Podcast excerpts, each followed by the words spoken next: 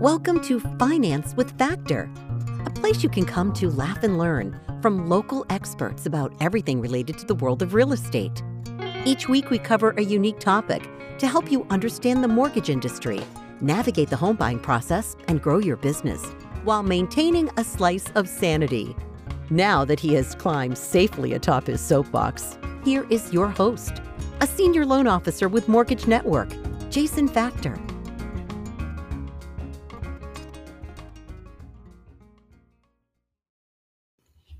Hello and welcome to another episode of Finance with Factor. Thank you very much for joining me today. A little bit of break from the conventional format, but I'll get into that in a moment. Today, we're going to talk about mortgage interest rates. Fascinating topic, I'm sure. But I'm not going to get into market volatility, how or why markets move in various ways. There are hundreds of economists with long, I'm sure, riveting podcasts about economic theory and such. The reality is, unless you're Bobby Axelrod from Billions or one of his cronies, you can't really control the market. And timing the market is a bit of a fool's errand. We'll get into that as well. So, up, down, sideways, bear, bull, rates are moving, they're stable. The question is, what are your controllables? What can you control, and how does that impact you? The usual format of Finance with Factor is that I would now invite in a guest and pepper him or her with questions about whatever his or her expertise is. We've spoken with local mayors about real estate trends in their local markets. We've covered financial markets with capital market specialists. We've spoken with realtors and financial advisors about a variety of financing and commercial and residential real estate topics. Today, I'm going to break that format of long-form interview and just speak directly to you. It's a bit of a crazy time to anyone out there who's buying, refinancing, or in the real estate world. So let's take a deep breath and dive into the exciting topic of math. But before you turn off this podcast or drive your car off the road into a tree, please don't do that. Either of those things. This isn't going to be Mrs. Van Dyke's algebra lessons from whatever grade she taught me. This is going to be the real world math, the stuff that she probably should have been teaching me. Heck, had she been teaching me that stuff, maybe I would have been paying attention to her instead of passing notes to the girl sitting in front of me and barely remembering that she was my algebra teacher. Probably shouldn't admit that on what is now recorded air. So if we can't control the stock market, which if I could, I probably wouldn't be doing a podcast from my tiny closet right now. I'd be doing it from my private plane on the way to Paris for lunch, just for the fun of it. So, we'll grant myself that. I can't control the market. I'll give you an analogy. I'm a parent. I have three kids. I can do my best to raise them. I know my son Drew, my son Ryan, my son Evan. I know them like the back of my hand. I can anticipate all their moves, right? Any parent out there is like, what are you talking about?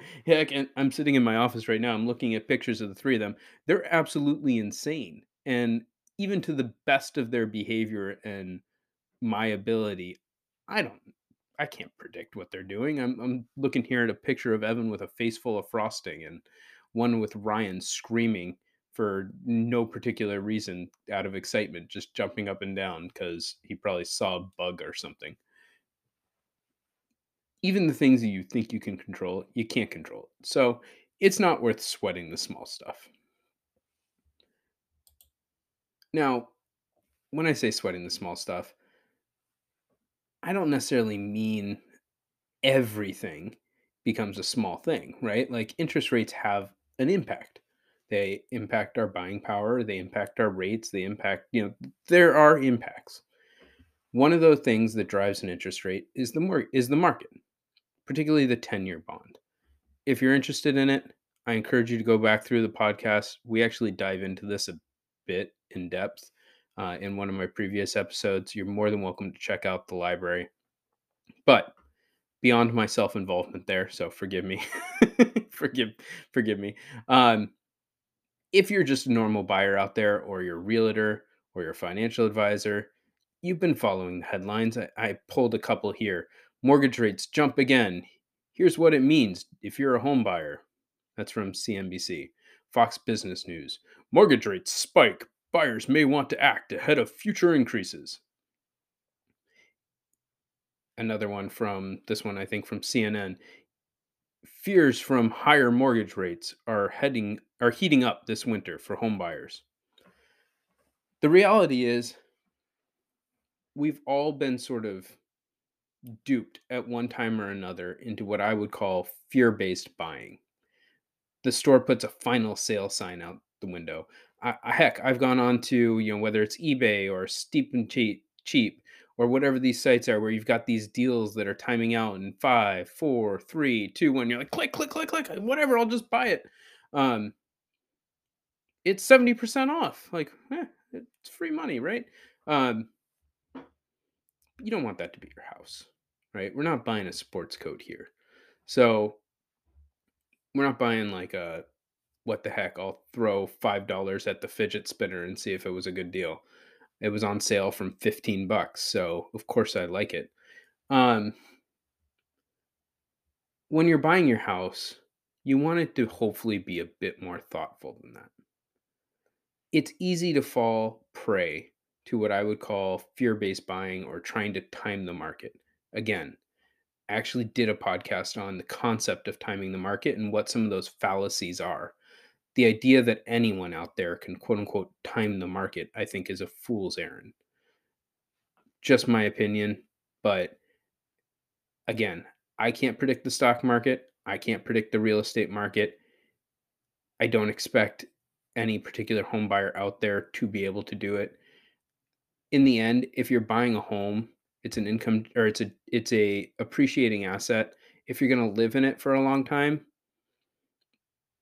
is there a big difference between buying it near the top, at the top, or near the bottom, at the bottom? I mean, if I'm going to live in this house for 20 years, chances are by the time I go to sell it, maybe I need to wait 21 years instead, because I'll try to catch the bubble or the dip then. But right now, while I'm getting into it, I have the house I wanted, and there's value in that, right? So falling prey to the fear-based buying is a dangerous game, especially in real estate.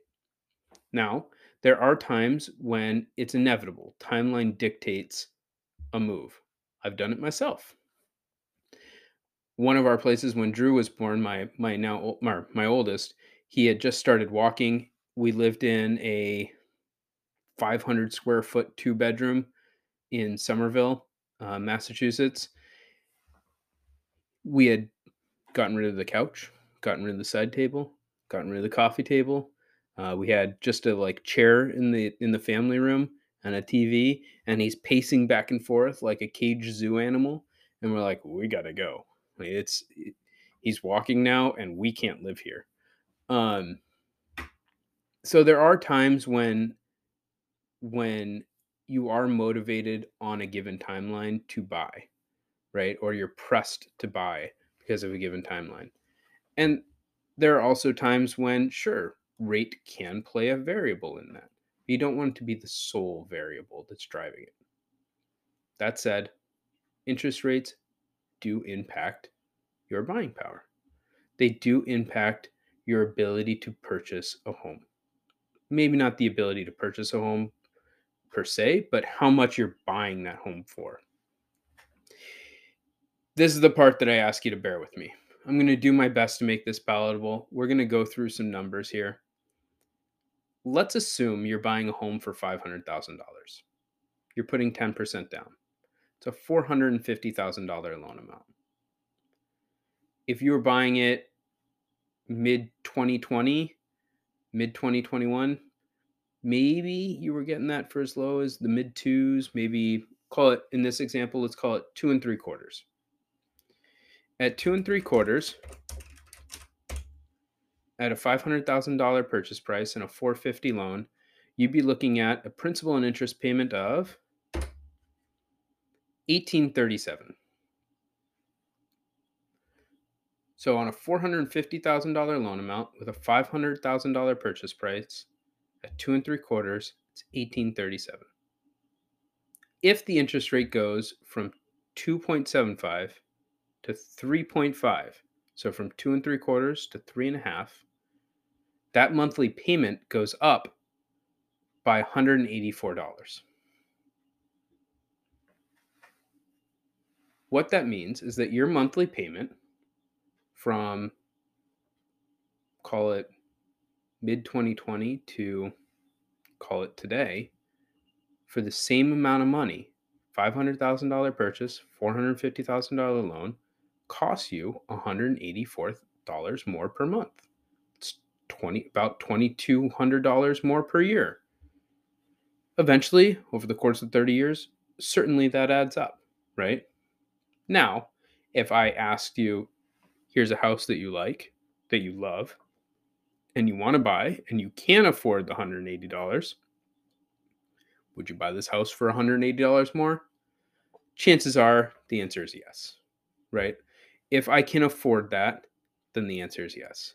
Now, if that payment was my max, I now have a problem, right? Like I now have gone $184 over my max.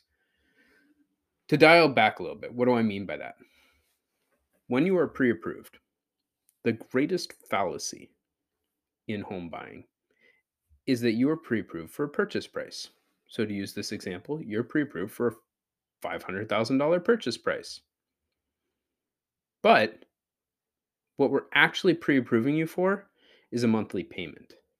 So let's say I make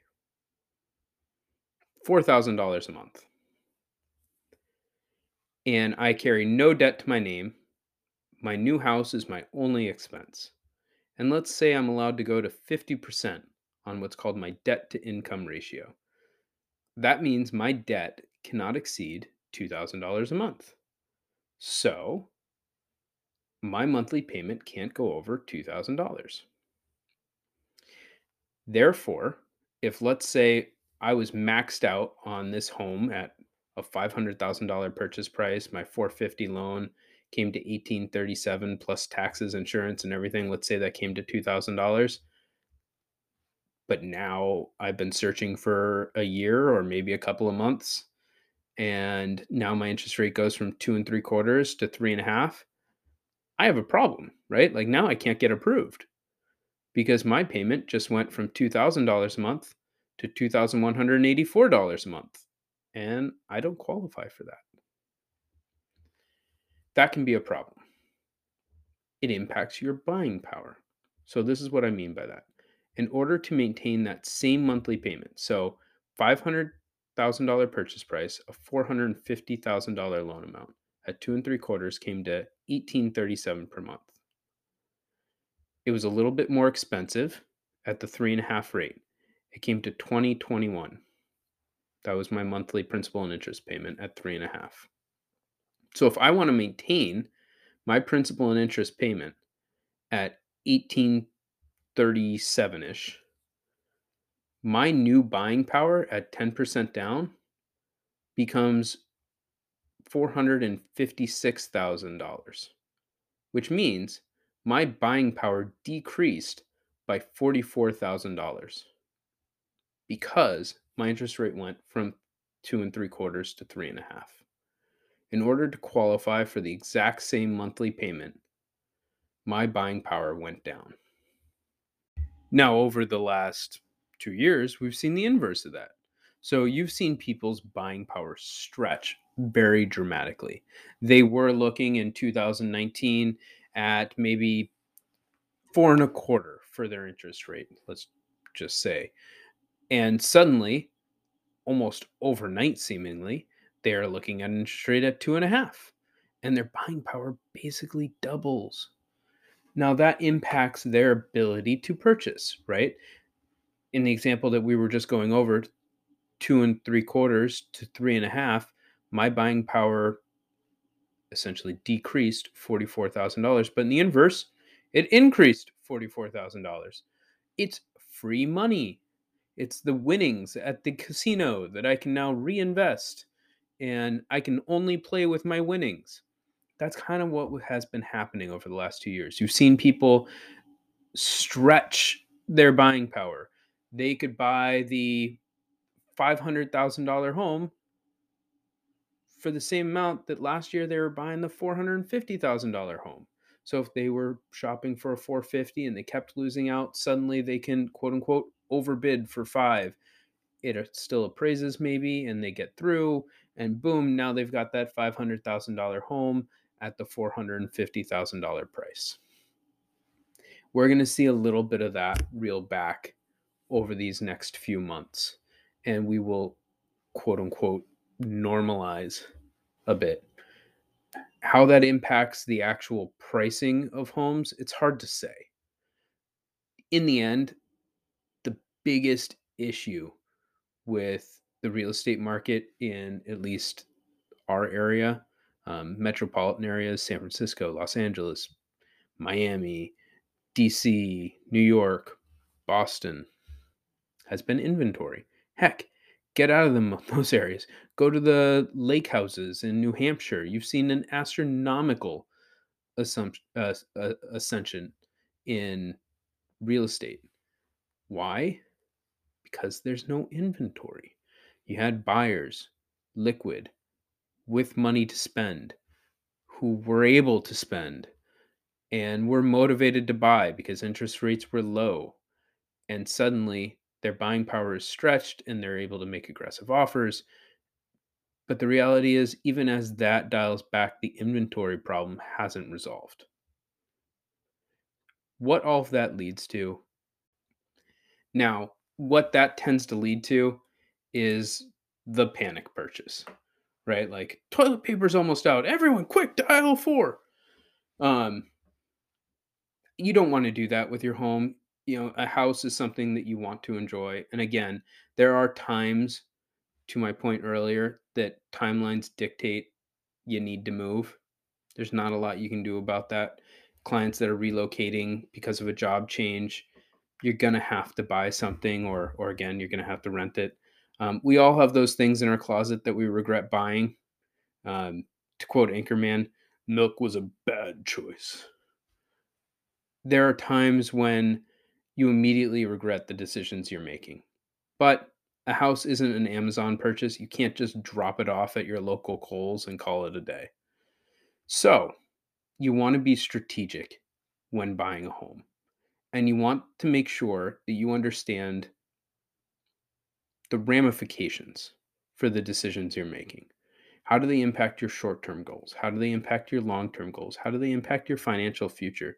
And how do they impact your happiness, right? Like, in the end, buying a home is an emotional thing.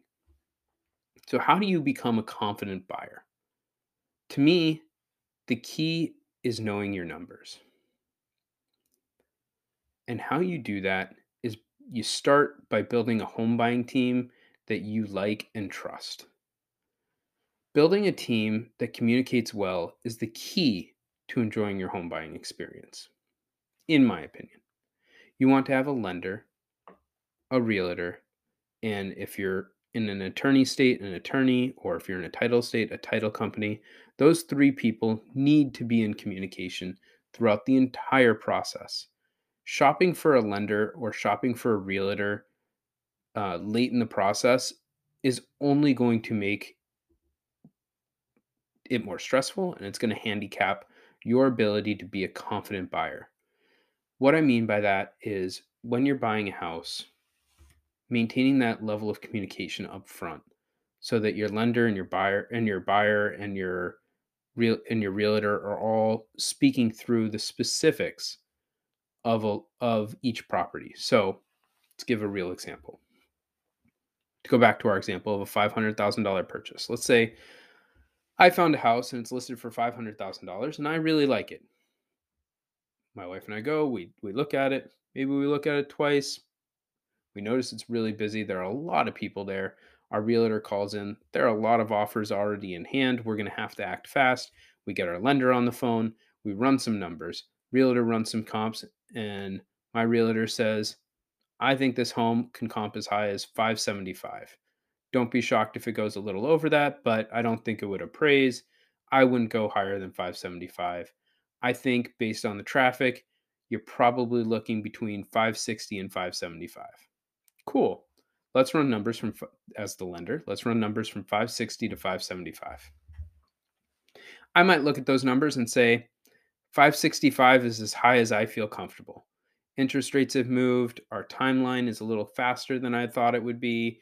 Whatever the variables are, based on this specific property, at this specific timeline, at these specific current market conditions and numbers, 570 or 565 is as high as I feel comfortable. Great. Now we know our best and final, right? And now the realtor and the lender can work together to put in that offer, and they go through the communication lines and they do whatever they need to do to hopefully get your offer accepted. If it goes for 580, cool, right? Like, we drew our line in the sand at 565 and we were comfortable with it.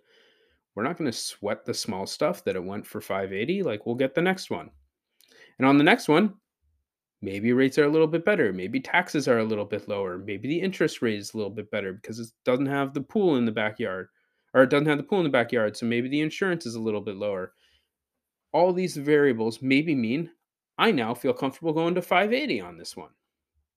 So running offer specific loan estimates at various price points, so you know how the numbers move and where you feel comfortable, is absolutely the key to being a confident home buyer,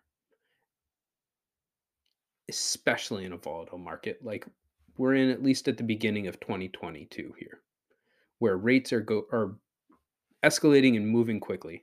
Again, not to go too deep into Anchorman here, but boy, that escalated quickly. Rates have just kind of gone crazy in the last week.